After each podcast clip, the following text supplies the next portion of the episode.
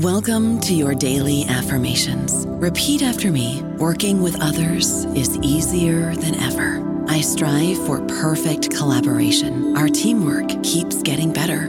Yeah, affirmations are great, but Monday.com can really get you the teamwork you desire. Work together easily and share files, updates, data, and just about anything you want all in one platform. Affirm yes to start or tap the banner to go to Monday.com. Lucky Land slots, you can get lucky just about anywhere. Dearly beloved, we are gathered here today to. Has anyone seen the bride and groom? Sorry, sorry, we're here. We were getting lucky in the limo and we lost track of time. No, Lucky Land Casino, with cash prizes that add up quicker than a guest registry. In that case, I pronounce you lucky. Play for free at LuckyLandSlots.com. Daily bonuses are waiting. No purchase necessary. Void where prohibited by law. 18 plus. Terms and conditions apply. See website for details. Hello, everybody. This is Marshall Poe. I'm the editor of the New Books Network, and I'd like to tell you that we have a new and improved website. It has two new features that we think you'll love. One of them is a vastly improved search engine so that when you type in keywords, you'll get a bunch of episodes really quick. The other is the ability to create a listener account. And in that listener account, you can save episodes for later listening. So you can create a kind of listening list. We think these features are neat and we think you'll enjoy them. Please visit the site today.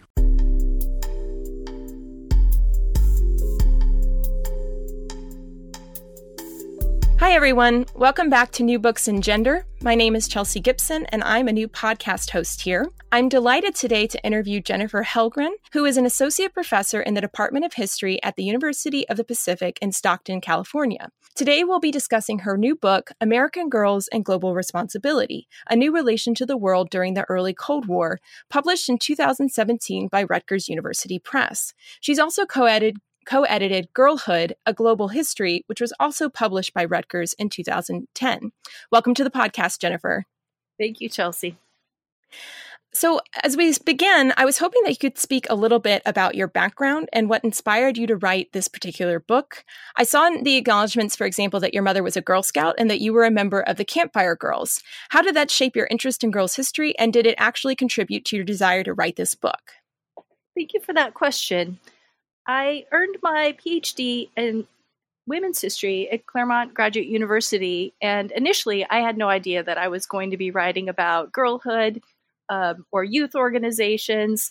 Um, but as I thought about my dissertation, I remember sitting there one night looking through the campfire guidebooks and handbooks from my own childhood and reading how one of the men was the um, one, one of the Males was the founder of the organization, but they had all these pictures of his wife. And I kept thinking, you know, where are the women here? What were the women's roles um, in connection to the development of youth organizations? And so that was my initial interest in graduate school as I wrote my dissertation on specifically the, the Campfire Girls. I um, did not turn my dissertation into a book at the time. Um, partly this was due to little interest in youth organizations and children's history uh, right when I was finishing up my dissertation. And so the book that we're going to be talking about today, American Girls and Global Responsibility, is much broader than the Campfire Girls. But to get back to your main question, I do think that we all have personal interests that lead us in our inquiries and our studies. And so as a as a child in the Campfire Girls, I remember having sort of ambivalent feelings about being in the organization. I loved it because it was my main social group, but I also chafed at a lot of the program activities and sort of the regulations. And so that's part of what I've tried to explore in my research and scholarship as well. All right, thank you. That's very interesting. I'm very excited to talk about these because I was actually a Girl Scout myself, and some of these things kind of resonated when I was reading it. So, could you, as we get started, briefly maybe explain the history of the Girl Scouts, maybe the, uh, the history of the Girl Scouts, Campfire Girls, and the YWCA, which is your they're your main kind of focus in the book. I was wondering if you could set up their background. Um, absolutely. So, youth organizations really get their start in the US in the very beginning of the 20th century. The YWCA predates that a little bit, but their interest in youth programming really doesn't take off until the early um, 1910s and 1920s. And so, what ends up happening is Robert Baden Powell um, starts the Boy Scouts in England, and uh, the Girl Guides are started shortly thereafter, also in England. And the movement spreads throughout the world, and of course, to the United States. In the United States, there are two different girls' organizations that develop. And in both the US and in England, part of the reason that girls groups develop is because girls start showing up to the Boy Scout events. And the Boy Scout leaders are like, what are these girls doing here? Um, and a lot of them just include the girls. The girls participate right alongside the boys, but there's an increasing call that there has to be some kind of different organization for girls. So that happens. The Girl Guides develops in England. And then in the US, the Boy Scouts of America develops. Girls start clamoring for their own organizations. And there are two that develop. Juliette Gordon Low famously develops the Girl Scouts. Uh, she had been friends with Robert Baden Powell, and so she used the Scouts as the model. Um, in a lot of ways, she simply adapted the boys' program for girls. The Boy Scouts of America founders, particularly James West and Luther Gulick, looked at what the Girl Scouts were doing and what the Boy Scouts were doing. And they said, no, we need something that is distinctly feminine. And so they came up with the Campfire Girls to be a feminine corollary to the Boy Scouts.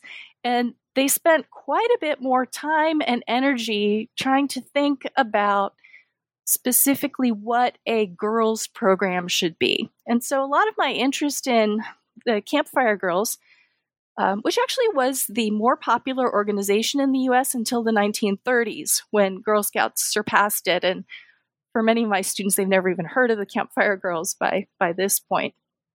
Um, so in 1910s, um, the Gulicks, along with um, a whole host of progressive educators, came up with a program that they thought emphasized uh, femininity, um, preparation, citizenship training for a modern, up to date, uh, but also traditional womanhood. So they've got one foot squarely planted in the 19th century sort of traditional domestic roles, um, but with this notion that the urban, industrial, bureaucratic, scientific, modern world needed something um, new for for girls as well.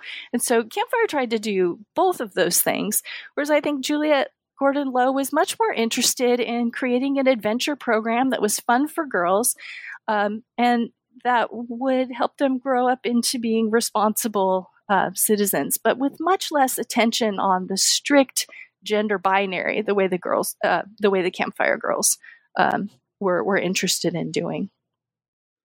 Yeah, so I should also say, yeah, I should also ahead, say yeah. that, that this comes out of a time period in in the U.S. and in England where gender roles were really being transformed. Um, the suffrage movement is just one aspect of that, but women's roles were really changing and, and challenging the dynamic within families. Um, at the same time that youth were spending more and more time in public spaces, public schools. And so these youth organizations were sort of a bridge between the public um, sphere and the private sphere, um, an option um, that was different from schools, but would bring kids out of their families, uh, but not fully institutionalize them in, in public spaces the way that the schools were perceived as doing. And how do you think that these groups, like you just spoke a little bit to it, but how do you think that they were different than the way that the Boy Scouts were originally created? If that makes sense. Well, the Campfire Girls were founded by really the same group that mm-hmm. that establishes the Boy Scouts of America. And then the Girl Guides internationally is founded by the same group that uh, starts the Boy Scouts in England and then becomes this international phenomenon. So I think the, the the the differences that we see between the boys and the and the girls organizations has to do with the gendered citizenship. Um, and, this is another one of the ideas that runs throughout my work and so much of children's history today. I mean, you can look at um, Kristine Alexander's Guiding Modern Girls. If you get a chance to review that one as well, it's a really great one. Um, and Mischa Honeck's book on the Boy Scouts, um, Our Frontier is the World. A lot of these books, what they're looking at is how gender and age um, come together to formulate notions of citizenship. Um, in other words, we we know quite well that um, gender is a social construct and that men and women are supposed to have different roles in terms of citizenship duties. Um, but we're only beginning to look at, and I think youth organizations are crucial here. Um, we're only beginning to look at how um, age is also a component of citizenship. These are kids who are understood to be citizens, but they're in this developmental kind of citizenship um, that has often led scholars to talk about youth organizations as if they're only thinking about kids in the future, like training men and women. Um, but in fact, if you look at the um, the documents, the literature coming out of these organizations, there is an understanding. Um, and Susan Miller uses this term in her book on uh, youth organizations at the early 20th century. She calls them citizens in the now. Um, so there's this understanding by youth organizations that youth have a role as um, citizens in the moment, not just um, some conception of future citizens. So I think it's another way of looking at intersectionality. Um, it, it's not uh, necessarily more important than looking at other aspects like race and class, and ideally, all of that um, is analyzed. Um, but I think it is um, especially important to look at the way that gender and age come together in our concepts of um, human experience.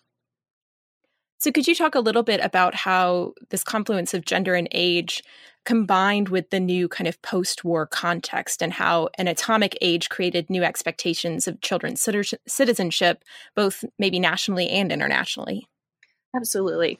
So, much of what we talked about so far is the background of youth organizations, and much of it I'll be talking about um, in the book I'm actually returning to my original dissertation work. So I'm working on a book specifically on the Campfire Girls.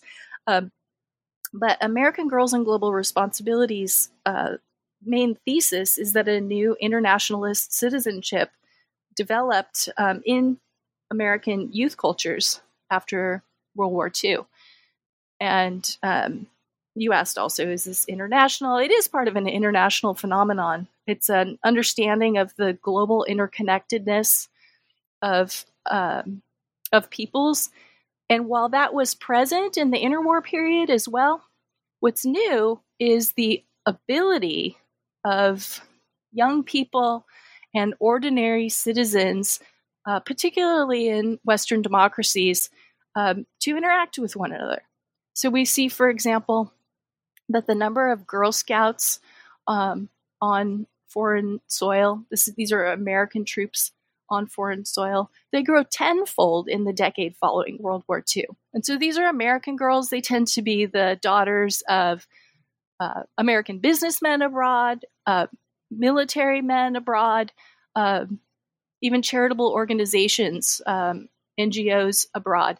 Um, what that means is that there are more and more Americans living and working abroad. So that increases the, the chances of this internationalist citizenship growing and taking place, you also have the ability of reporters from all kinds of levels of magazines being able to fly abroad, see places. Um, so there's a greater uh, ability of ordinary Americans to participate in a kind of internationalist ethic through tourism.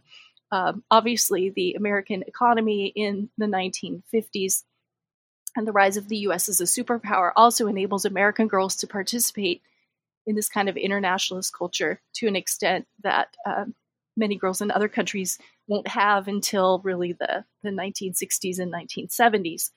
Um, so, so that's an important uh, component um, to the, the internationalist citizenship. But in addition to the resources, there's this aspirational um, ideal that girls' organizations get to embody, um, because of a traditional association of women with nurture and peacemaking, um, that girls' organizations become a place where aspirational ideals, many of them found in the United Nations documents, um, they, they find a voice there. They find a, um, a place of articulation. And what surprised me in doing my my research, one of the reasons that I wanted to study this more um, was I was shocked by how open the youth organizations were, particularly the girls' organizations, with these internationalist ideas in a time period where anti communists saw the United Nations, um, civil rights, as, um, as, as, as, as a threat to American democracy. Um, and so these girls' organizations, especially, showed me that a lot of these ideals were a lot more mainstream um, than we have traditionally given them credit for. Um, so, along these lines, we often look at youth culture as becoming international with the Peace Corps and with John F. Kennedy's call for uh, American citizens to, uh, you know, work for your country. Um, but as I was looking through just this mainstream literature from Girl Scouts and Campfire Girls and the YWCA, I was really struck by how much earlier girls' organizations were uh, were doing that. Um, and I don't make any claims that they're radical. I don't think they are at all. But what I think we're seeing, although the YWCA is in in certain instances, um, but I think what we're seeing is the mainstream acceptance of these ideals before um, the extremes of Mar- McCarthyism sort of shut off some of these possibilities for uh, mainstream political thought in, in the 1950s. Yeah, one of the things I, I found really interesting about the book was that you talked about this moment of experimentation that was opened up kind of out of necessity, out of out of great fear following the conclusion of the Second World War and the the assumption of, of atomic power on the part of the United States. And one of the things that surprised me too was in your first chapter how you talked about the way that people believe that you could arm these children with education about the atomic bomb. And so they're talking about this atomic energy and the threat of nuclear war in very stark terms, um, in ways that are trying to prepare these children for a new global citizenship in the age of the nuclear bomb. Um, I was wondering if you could talk a little bit about how girls were supposed to help a world now threatened by nuclear war power. Right. And this is one of the things that also surprised me. In addition to the prevalence of this kind of aspirational one world international cooperation um, uh, discourse that comes that, that's tied to the United Nations, was the open and often scary way that institutions like 17 magazine talked about um, the atomic bomb and so here I will uh, let me just share one of the quotes from the the book. This is from a girl. She writes to 17 magazine, and she says, um, "Everyone talks about another war. They talk about an atom bomb with all kinds of bacteria in it." And then she goes on, think of all the suffering and disaster that we could prevent by spreading tolerance and brotherly love. I'm willing to do all I can to help. I'm sure many of my fellow teenagers are. Couldn't we get some sort of national organization started in our schools to preserve peace? And so this is the late 1940s that she's writing. And I think what it shows is that many adults in youth organizations and in youth culture, 17 is interesting too. There's a lot of new research coming out on 17 as as well. It was a service magazine in its earliest years before it was sort of taken over by fashion and lipstick and boys and dating there was kind of an equal attention to issues of citizenship and how to be uh, a wholesome, uh, uh, civic minded teenager. And so, what youth leaders and 17 magazine were doing was sort of acknowledging that kids are exposed to these ideas. They, they know that they're living in an extraordinary time they're faced with all of these fears. And so youth leaders sought to meet youth and give them the tools that they needed to confront their era. They also imagined youth, and then youth go on to adopt this identity really that they are a distinct generation different from any one that has come before because they will as adults hold the fate of humanity in their hands in in ways that no previous generation honestly um, had ever had and so as part of that the youth organizations imagine boys and girls differently they imagine boys as um, you know, future military leaders. They're going to be the protectors of the nation. Um, girls, they start to imagine in terms of their relational role. Girls will enact civil defense first by preventing war, by cultivating international friendships, by cultivating international relationships. Girls, through this relational work, are expected to um, they really expected to promote a, a, a kind of international cooperation um, and, and, and peace. And again, I think that a lot of this is aspirational. It doesn't mean that youth leaders um, believe that their organizations could do all of this, but it's sort of like the Declaration of Independence. It's sort of like the United Nations Declaration of Human Rights, where you hold out the highest aspirations of what you might be able to do as an organization. Um, and then that gets exhibited in the, the literature. And many of the girls do seem to adopt this identity. Girls who win awards from Campfire, from Girl Scouts, girls who win essay contests in 17 magazine, um, they they embody or their their words embody this same message. Um, and I want to be careful there too, because there's always this problem with sources. What we actually get as historians uh, passed down from girls is often, you know, it's it's mediated.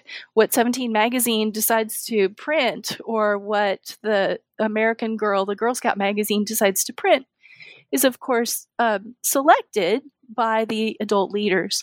So when 17 magazine prints this quote about a girl who's worried about bacteria and thinking about future organizations that she might start in order to protect herself and her nation, you know, I'm very much aware that the the magazine editors are selecting that as uh, a prescriptive quote to try to get other girls thinking along these same lines.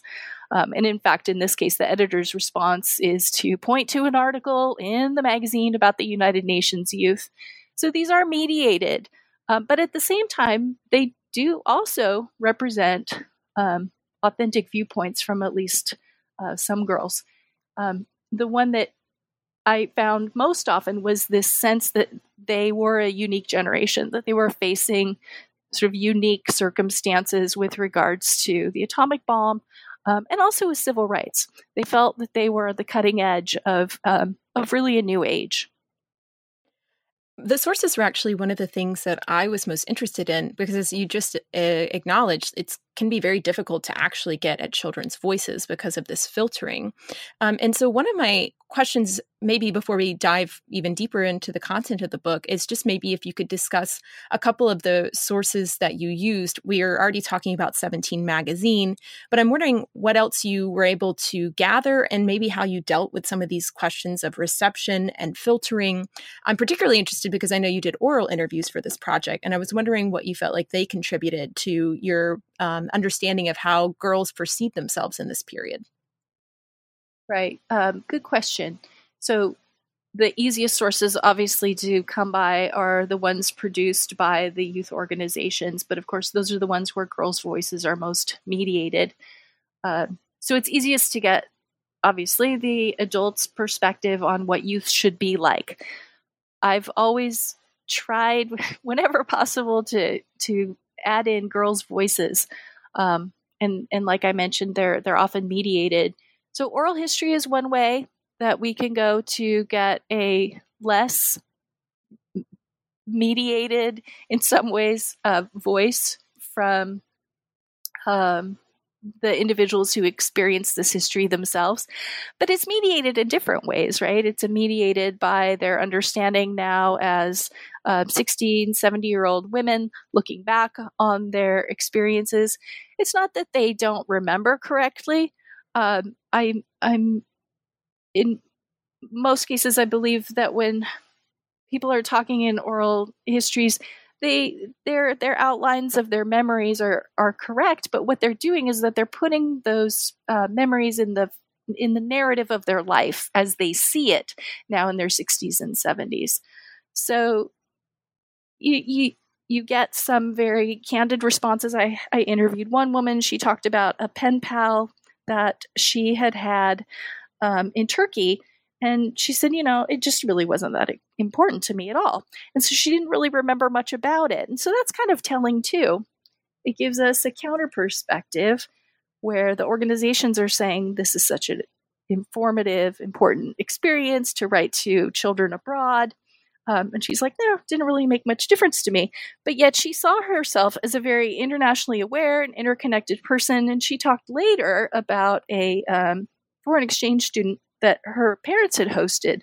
Um, I think it was from Thailand. Um, and so that was a much more important experience for her. So the things that historians are trying to um, uncover about the past aren't always the things that come out of the oral history interviews as the as, and, and I think that gives us a lot of insights. Um, the literature argues that pen pals are crucial, and here's this girl saying, "Yeah, not so much." Um, other oral history interviews um, also gave a lot more insight, and and I'll I'll talk a little bit more about this in the the campfire book into sort of the limitations of um, anti prejudice training in terms of the resources that different clubs and different councils had. So again, there's this aspirational um, understanding that I talk about in American Girls and Global Responsibility that being a true internationalist means you deal with racism and discrimination at home too. And so in the 1950s, the YWCA, Girl Scouts, Campfire Girls all develop anti racist policies and they start to implement them. But they don't have the resources to provide uniforms, for example, um, they don't have always the resources to battle um, de facto segregation. And so there are a lot of problems that continue. Um, it's a little bit different, though. Boy Scouts, here's an example, is a little bit different. They leave it up to local councils whether they're going to desegregate. And the girls' organizations don't do this. The girls' organizations say that they're inclusive. However, they're still structured around the school or the church. That's where kids join. And so they're de facto segregated much longer than they are, um, um, you know, by policy um, segregated or, or, or um, experiencing integration. Um, so that's something that comes out in the oral history interviews as well. That's been pretty interesting. Um, the other problem or opportunity is with the girls' own letters. And this was a real challenge for me. I have one chapter that focuses on pen pal letters, uh, but I had a real difficulty trying to find actual pen pal letters. This is part of the ephemera of childhood, and people don't save these things. And so I um, was not able to find the amount of pen pal letters, um, particularly two sided, that I would have liked to have had. I met all kinds of people who said, "Oh yeah, I wrote two pen pal. Do you save them?" No. um, and um, by chance, I happened to find um, it, it's a friend of of uh, my mother in law um, who was uh, raised in Vienna, was in Vienna after World War II, and she wrote to an American girl, and she saved all of the American girl's letters, and so that makes a um, a really wonderful uh, body of source material. The American girl, however, um, wasn't able to save the letters of the Austrian girl. So it's a one sided correspondence, and you sort of try to figure out what the relationship was like. Um, it's kind of a nice story because the two of them reconnected actually because I was interviewing both of them um, and they met up again just a few years ago, which is kind of a nice uh, story. But in terms of sources, they're very, very rich in terms of actually getting girls' voices that aren't mediated by um, too much adult observation. Um, but they tend to be one sided. And then there was another set of pen pal letters written by an LGBT activist, um, but she wouldn't let me quote her um, without it being part of her larger biography because it really showed a undeveloped kind of adolescent response to uh, racial issues in the U.S. that that wasn't favorable. And while she was um, willing to allow someone to analyze those experiences in terms of a changing life, she didn't want it extracted out of context, which I totally understand. Um, but this is one of the challenges of writing children's history.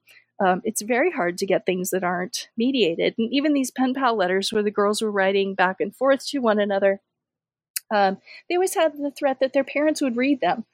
Um, and this was very common um, that you would get a pen pal letter and you would share it with your family um, or you would share it with your Girl Scout troop um, to help them also, to help your friends also learn about um, the, the culture abroad. so, yeah, sources are, are really a, an, a, a challenge um, for studying all kinds of history. We know all history is mediated, uh, but I think children's history really brings that into sharp relief. I don't know about you, but I'm very busy and I don't have a lot of time to cook. That's why I subscribe to Factor. Eating better is easy with Factor's delicious, ready to eat meals. Every fresh, never frozen meal is chef crafted, dietitian approved, and ready to go in just two minutes. You'll have over 35 different options to choose from every week, including Calorie Smart, Protein Plus, and Keto. These are two minute meals Factor meals are ready to eat and heat, so there's no prepping, cooking, or cleanup needed. They're flexible for your schedule. Get as much or as little as you need by choosing your meals every week. Factor is the perfect solution if you're looking for fast, premium options with no cooking required. Sign up and save. We've done the math, and this is important. Factor is less expensive than takeout, and every meal is dietitian approved to be nutritious and delicious. Head to factormeals.com slash NBN50 and use code NBN50 to get 50% off. That's code NBN50 at factormeals.com slash NBN50 to get 50% off. And I'm so curious too, just as a historian, to my initial one of my questions was how you even began to find these women and how you even began to find these letters. And I love the fact that the, this letter, because the girls you're talking about, one of them was a Jewish American, if I remember correctly, and the other one, her father had been a Nazi soldier. And yeah. so it's incredible that they connected. And um, how else did you go about finding people to interview? Did you just have a network that you were able to draw on, or was it something that you had to go out and put a call out on the internet? Like, could you walk us through that a little bit? yeah, the calls on the internet went nowhere. I tried that. I tried a pen pal Facebook group and just got nothing. I tried, uh, yeah. So that it, it, it, had to work within my networks. And so, as I mentioned, my mother in law was Viennese. And so she reached out to her um, uh, childhood friends and just happened to know this woman who had saved all of her letters. And she very generously shared them with me. Most of the women that I interviewed, however, did the oral histories of, um, were part of the Campfire Network. So they were women who um, um, I found through the campfire message boards. Um, and then once it, it's what do the sociologists call this? The snowball research. I think that's the semi technical term. Like once you find one, um, she shares all of these other connections with you. And so I think I interviewed um, about half of a campfire group uh, that had been in Bakersfield, California in the, the 1950s, for example. Um, so, being a campfire girl myself, I have to say, also opened up avenues. Um, people wanted to share their stories, knowing not only that I was a historian trying to write a, uh, a book about the organization, but also that I was a, a campfire girl. And so um, we would share stories as well. And I think that's an important part of the the process um, that we need to be aware of um, in in getting sources. Who you are um, does impact uh, people's willingness to to talk, um, people's willingness to to share with you.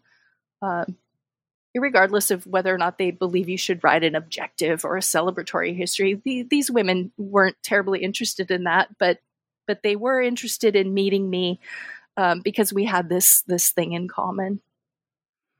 Right. Well, that's. I mean, I I think yeah, the personal personal interaction can be such an important thing to getting good history. Absolutely. Um, so one of my questions to kind of get back into the content of the book is you mentioned at the beginning of the interview that you were really surprised to see so many open endorsements of the UN and of these organizations, um, and that you kind of came to understand them as mainstream. And I was wondering if you could talk a little bit about why girls organizations in particular were drawn towards the UN and UNICEF and and like these girls were memorizing and, and being quizzed on the UN's Declaration of Human Rights. And I'm wondering if you could just speak a little bit about how girls internationalism came to be and I think boys just didn't have the same type of influence. And I was wondering if you could explain the kind of gendered mechanics that are at play there. Absolutely. So, as I mentioned, this new internationalist citizenship is a key argument of the book, but the other aspect is this gendered aspect that girlhood, much more than boyhood, allowed for the articulation of these aspirational ideals and the connections to the UN and the anti racism that I um, mentioned is going on in the 1950s with Campfire and, and Girl Scouts. Um, and I find that it it it uh, comes out of traditional forms of female activism. Um, think of the progressive era with its maternal feminism, um, that women argued that as mothers, as nurturers, they needed new roles in um, civic uh, space. So a lot of women argued they needed the vote, not because they were equal and same as men, but because they um, were different from men. Um, a lot of others argued that as politics infringed on the home, they needed a space in um, politics to continue to shape the home. Um, and so, in terms of the Cold War, um, I was also really influenced by Amy Swerdlow's work on Women's Strike for Peace. And so, it's the it's the same model where women um, identify with traditional roles in order to broaden their opportunities um, to speak out. And in this case, Women Strike for Peace for quite radical uh, political reasons. Um, but they undertook Women's Strike for Peace as mothers who were worried about strontium 90 showing up in the milk of their, their children. And they used that for a platform for much broader, a radical challenge of uh, militarism, of course. So it grows in part from this tradition of female activism. Um, but for girls also, girls aren't really seen as mothers. Girls are certainly seen by youth leaders as girls. And so friendship and building relationships, the building relationships is um, consistent with the maternalism model. Um, but for girls' organizations, they're focusing on this friendship and, and, and building relationships. Um, and so the the girl's primary um, route to service and citizenship is through her efforts to build relationships, um, to nurture others, and so the prime ways that girls act as um, peace ambassadors or global ambassadors is by writing these pen pal letters and by sending care packages abroad. And boys do this too. Um, and I mentioned Mischa Honeck's book earlier um, on the Boy Scouts. Um, and he describes quite a bit of this uh, Boy Scout activism. But in my own research, I find that the mentions of the um, relationships abroad um, come much less often in the boys' material. The efforts from National Boy Scouts to celebrate the United Nations are minimized, to say the least. And um, you also get these other strange, sort of militaristic ideas infringing on the boys' efforts to uh, create relationships abroad. So, for example, in in one fundraising activity that Boy Scouts did, they collected um, what did they call them? Intercontinental Brotherhood missiles. Yeah, I love to that. talk about letters, right? Letters is the missile instead of a missile.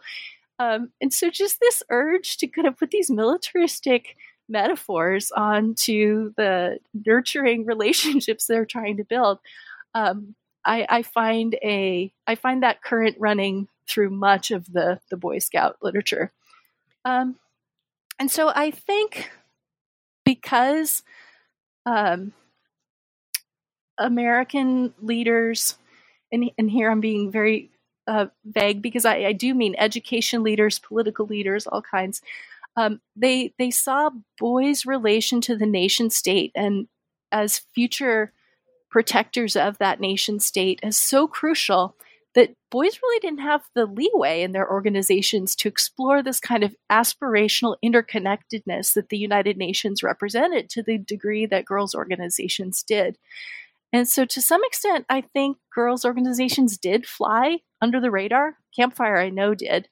Um, and then Girl Scouts, not until 1953, 1954, um, do they start to court the disfavor of these virulent anti communists.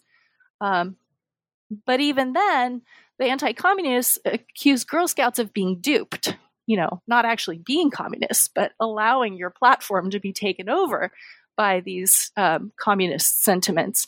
In other words, they're saying that you women and girls aren't actually smart enough to have this as your own radical platform, but you've been duped and, and co opted because you're do gooders and you want to serve. And look, now you've been taken advantage of.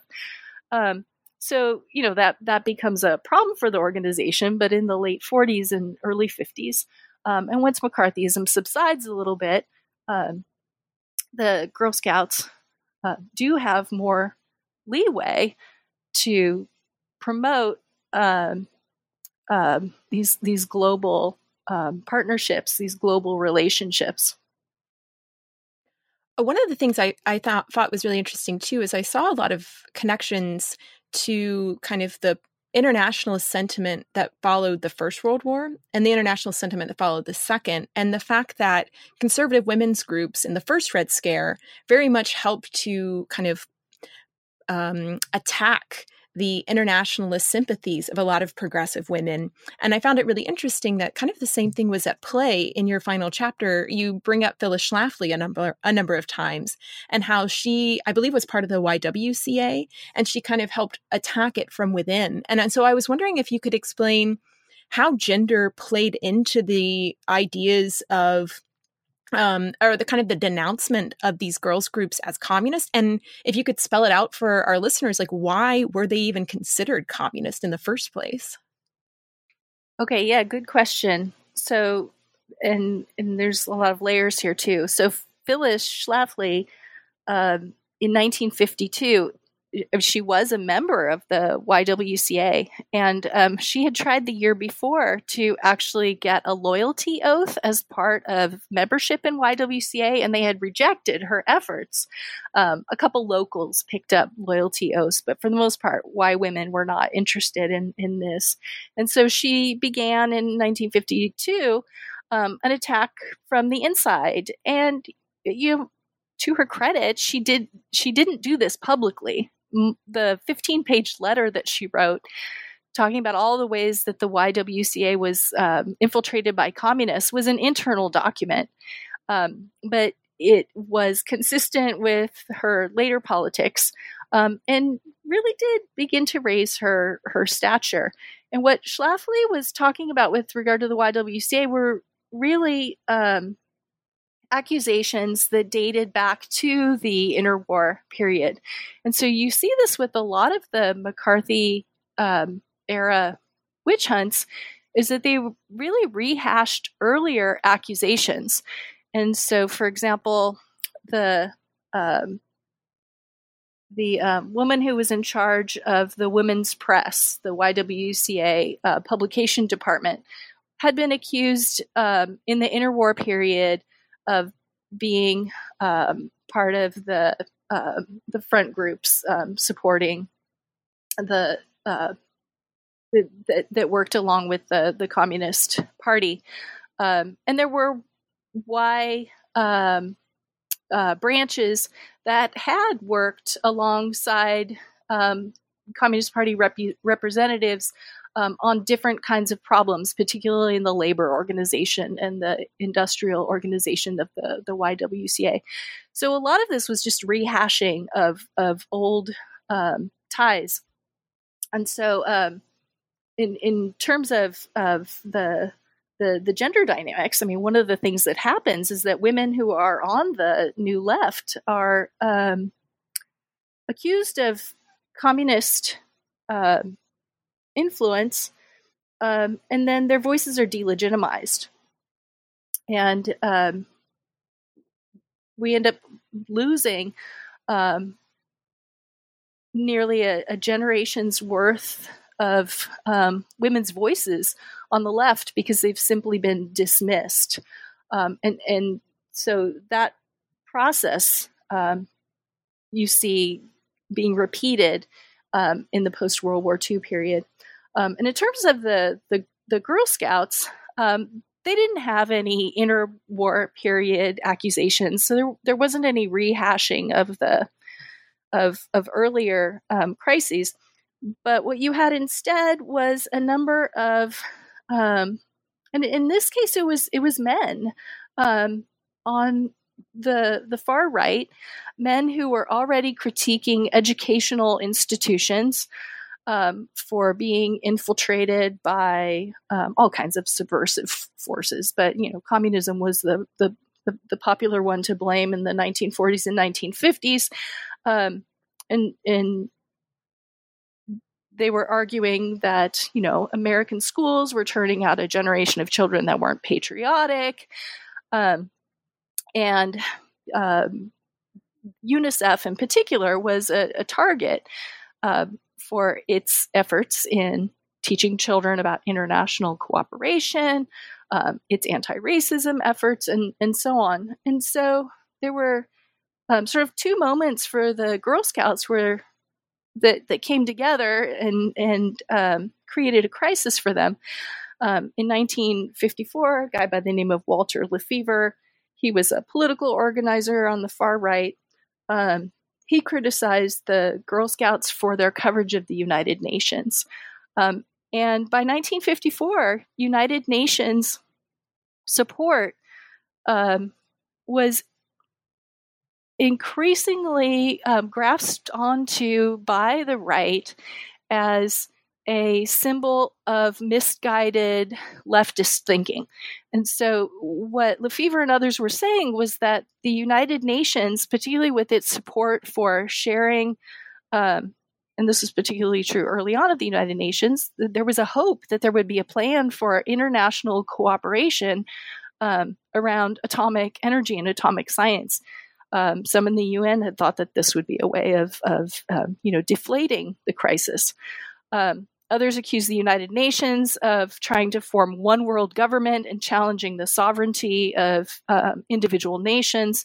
Um, and so, on the on the right, a lot of conservatives saw the United Nations as a threat to American patriotism and American sovereignty, that you couldn't give your loyalty to both, um, became increasingly the claim. And so in the 19 um, early 1950s Girl Scout handbooks, there's an entire chapter where I don't know, like two thirds of it is devoted to um, describing and understanding the United Nations. And as you mentioned, girls memorized parts of the United Nation um, Declaration of, of Rights for United Nations programs. Um, and really, in the late 40s, most schools had some kind of UN Day celebration. Um, it was just part of the holidays that that kids participated in.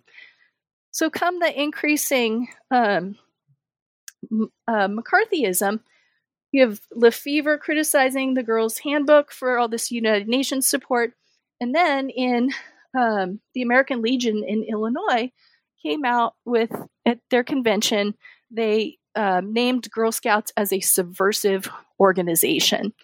Um, and so it was in response to both of these things that the Girl Scouts actually ended up taking out of their handbook any positive coverage of the United Nations. So they left in sort of the skeleton of what the UN was, and they took out all of the um, for example, there was a comparison comparing the UN Declaration to the Declaration of Independence and the Bill of Rights. Uh, and um, what in effect they were doing was taking out all of this um, aspirational content um, and just leaving sort of the bare bones that this institution exists. Um, and what was interesting to me um, and to a lot of scholars is that the Boy Scouts handbook, that's actually what it had. It had a diagram of the UN, and that was it. There was like no commentary on really what its purpose was. And I think this does a real disservice, obviously, to children. Um, I wouldn't say that youth organizations weren't political already, but it's a new layer of politicization um, that ended up um, removing what was really educational um, materials that girls could have debated, um, they end up removing this entirely from the program um, as if it's too controversial for kids to actually um, engage with. And let's see. So the, the story ends, in fact, by the 19 mid 1950s, 1955 or so. Um, women and girls in Girl Scouts um, and much of the mainstream media too looks back on this and says, "Oh, that was a mistake that um, people end up mainstream supporting Girl Scouts and their efforts to teach children about internationalism. Um, and so there's a couple of articles in the mainstream press about how Girl Scouts has done a disservice by rewriting its manual. Um, but by then, you know, the work is done. They don't add the UN back in. Uh, but they do start, Girl Scouts does start participating more in federally supported internationalist programs. For example, um, Eisenhower's People to People program. This is a safer way, right, of doing what you've already been doing all along. Um, and in some ways, Eisenhower's People to People sort of co ops what these youth organizations are already doing. Um, but that's another story. Um, but the, the federal programs are a safer way for youth to participate um, because nobody's going to say, oh, it's, well, some of them would have, but for the most part, people aren't saying, oh, you can't do that. It's what Eisenhower and um, Kennedy are supporting. Um, youth organizations were pretty free at that time um, to support the, the president across the aisle. And I think one of the ironies of this, and this is probably my last question, but one of the ironies of this that I found was that even as these girls groups are being attacked as communists because they're too friendly with the UN or they believe in this idea of a one world, a multilateral kind of solution for global peace, they are, you show this really well throughout the book, they're time and time again reinforcing a benevolent and benign image of American power globally. So they're actually serving American foreign policy initiatives and, and desires and goals. And I'm wondering if you could speak a little bit to that to make sure we get like this full round, this full, like kind of global significance of girls' groups. They are actually uh, supporting very much the same model that um, the USIA or the United States Information Agency, part of the State Department, um, promotes as um, what image of America uh, American citizens should project abroad. And the um, image really is one of the United States as a benevolent superpower, um, not interested in imperialism and spreading the capitalist economy, but very much interested in spreading democracy. Um, and again, all of these aspirational values of equality, and um, participation in the political process.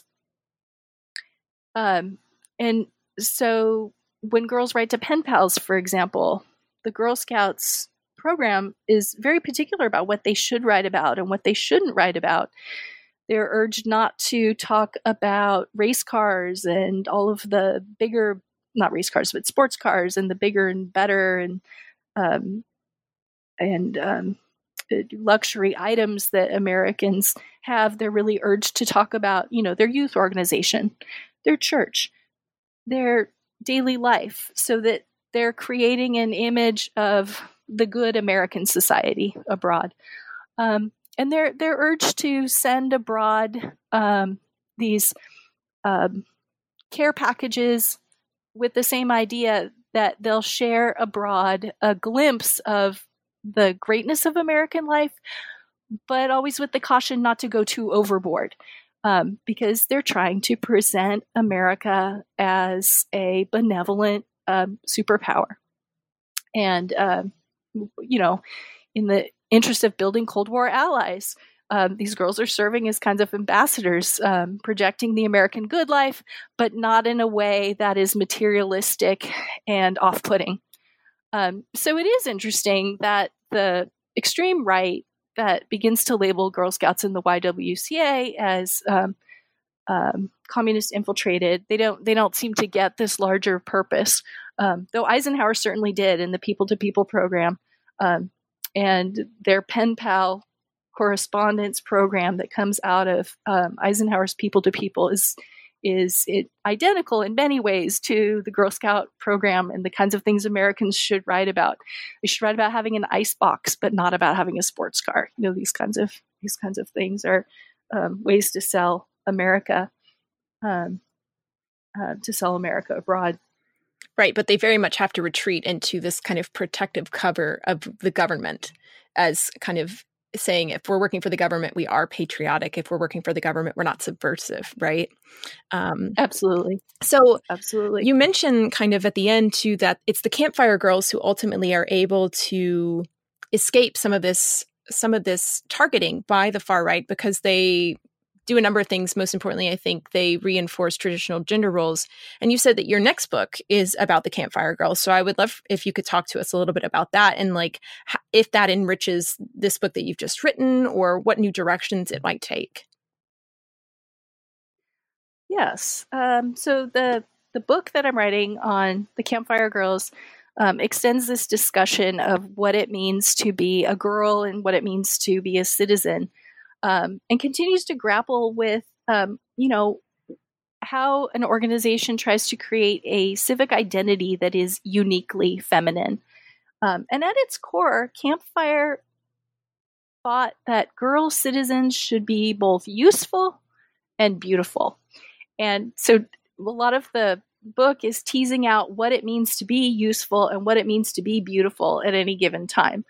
Um, and so, for example, in the post war period, again, the idea of beauty and charm um, was augmented by your tolerance. So beauty isn't necessarily always just um, you know about fashion and, and lipstick. Um, it's not always so surface. And so the way that these organizations talk about charm and personality is also part of how they see beauty. But um, the the larger book looks at citizenship within the the the the, the nation state and the the national context. Um, so what goes through both of these is that we're looking at a liberal discourse about inclusion. Um, Campfire and Girl Scouts were always open, quote, to all girls, um, though the meaning of that was very limited um, um, at different times and in different places. Um, anyway, so you have this liberal discourse about inclusion, um, but it's ultimately about creating wholesome girl citizens that will benefit the nation. And and so um, the the book is a uh, examination of how this plays out in different communities, um, including among disabled girls. Again, youth organizations are far ahead of most of America in terms of inclusion, um, but inclusion of um, youth with disabilities is um, often it, it is often um, uh, within a ableist context um, that sees disabled youth as kind of outsider insiders. Um, they're brought in, but they're brought in because kids can give service to them. Um, so I, I, look at some of the dynamics then of what it means to have this kind of liberal, inclusive um, discourse, um, but still a model of beauty and usefulness that is on a white Protestant middle class able bodied norm. Um, and so that's what the the book pursues. Um, and um, yes, it's um, under contract with um, University of Nebraska Press, probably 2020. And now I've said it. now you have to do it. does it take a, Does it take us all the way from the beginning of the Campfire Girls up into the present, or is it also kind of a mid-century project? It takes us from Campfire's stated founding date of 1910 all the way through the early 1970s when Campfire um, opened its doors to uh, boys and became co ed. Um, both Campfire and Girl Scouts became um, declared for the women's movement in the 1970s, and Campfire declared for the women's movement by creating the equal partnership between boys and girls um, and becoming a co ed organization and Girl Scouts did so by declaring themselves for women um, and girls by women and girls. And um, um, Girl Scouts is the one that we still know today. So that's sort of where I end.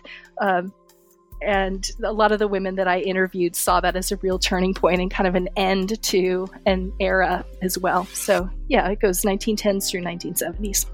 All right, great. Well, thank you so much for talking to us. I really enjoyed reading this book and learning more about your scholarship. Thank you. This was a wonderful opportunity. I appreciate it.